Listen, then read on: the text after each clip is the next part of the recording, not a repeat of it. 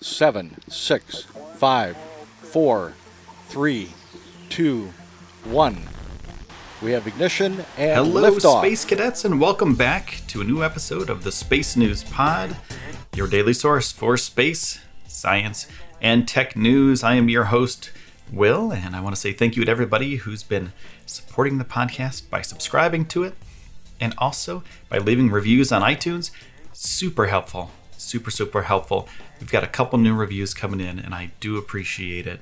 Today's episode, I'm going to be talking about DARPA. DARPA is a defense agency, and they use um, new technologies to defend America, basically. But what they want to do is they want to assemble and demonstrate a nuclear rocket in orbit. So they want to put together a rocket in orbit and demonstrate that it can work. And I'll get into that in a couple seconds, but before I do that, I'm going to take a quick sponsor break. Before we get into the actual rocket implementation in orbit, they want to make a rocket in orbit, which is kind of crazy and awesome. Well, I want to tell you a little bit about DARPA. And DARPA started around Sputnik. And since that time, they've used technology to help defend the United States. And they work with outside vendors, they work with the government agencies, and this is a new thing that they're going to be working on. This rocket, it's a nuclear propulsion rocket, and they're going to assemble it in orbit around the Earth. It's a nuclear thermal propulsion system that will be assembled on orbit to expand the U.S. operating presence in cislunar space. And that's according to the Pentagon's Advanced Research Agency's fiscal 2020 budget request. And the agency is seeking $10 million in 2020 to begin a new program. It's called the Reactor on a Rocket, the ROAR, to develop a high assay, low enriched uranium propulsion system. And they said that the program will initially develop the use of additive manufacturing approaches to print NTP fuel elements. In addition, the program will investigate on orbit assembly techniques, AM, to safely assemble the individual core element subassemblies into a full demonstration system configuration and will perform a technology demonstration. So, not only are they going to show that they can make this thing on orbit, they're going to test it out and make sure that it actually can function, which is pretty ridiculous. And a little bit of history about DARPA. Well, they helped um, evolve the internet, right? So they use technologies to better security for America. And basically, after those technologies are out there, other people will start piggybacking off of them. So maybe when DARPA figures this out, how to make these systems in orbit, then maybe private industry will take heed and say, okay, well, we these guys can do it. Why can't we do it?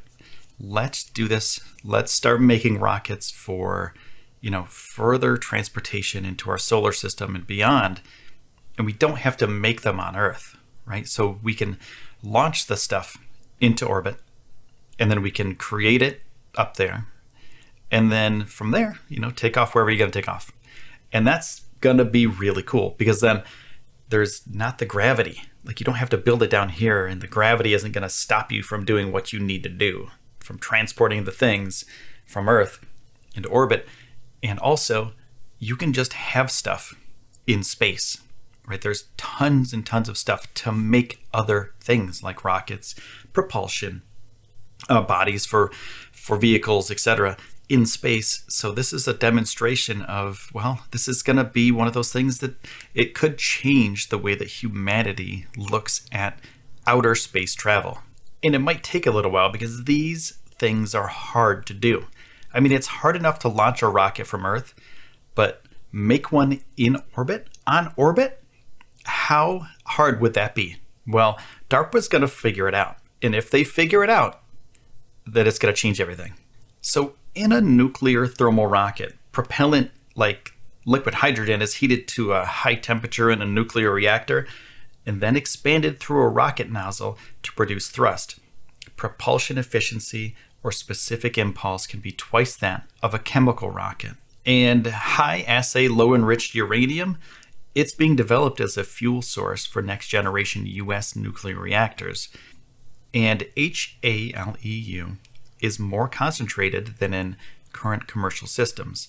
So that means that reactors can be smaller and they don't need to be refueled as often, and they can achieve higher burn-up rates, requiring less fuel and producing less waste. And in about a year from now, DARPA plans to demonstrate AM techniques using surrogate materials. So they're going to make basically like a dummy rocket. And then they're going to follow it up by a proof of principle additive manufacturing of natural uranium reactor components. The agency also plans to begin development of a modular nuclear propulsion system, which will incorporate the AM fuel into a low enriched uranium reactor and additively manufactured engine. So this isn't just a one off. They want to find a way to do this forever. Like they want to figure out a way to do this where they can continue to manufacture components for these rockets in space. And NASA has already looked into this. They looked into it in the 1960s as a way to enable faster manned missions around our solar system. And they tested reactors and rockets for several years uh, under the Nuclear Engine for Rocket Vehicle application, the NERVA program. But then they got hit by budget cuts. And the work stopped in 1972. But NASA's also looking into NTP using low enriched fuel again. So, this DARPA connection could help out NASA in the future with the technology that they use. And if they show that it's feasible to actually do this, NASA could piggyback off of DARPA, just like people have piggybacked off the internet. And they could use this technology to make manned missions to the outer solar system using the uh, new fuel systems.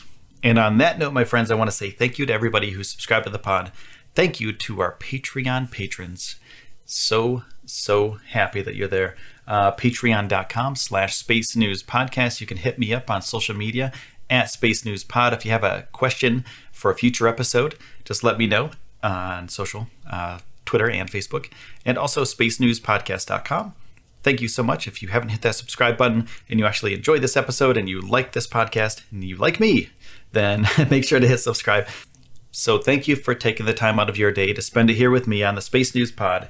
My name is Will, and I will see you soon.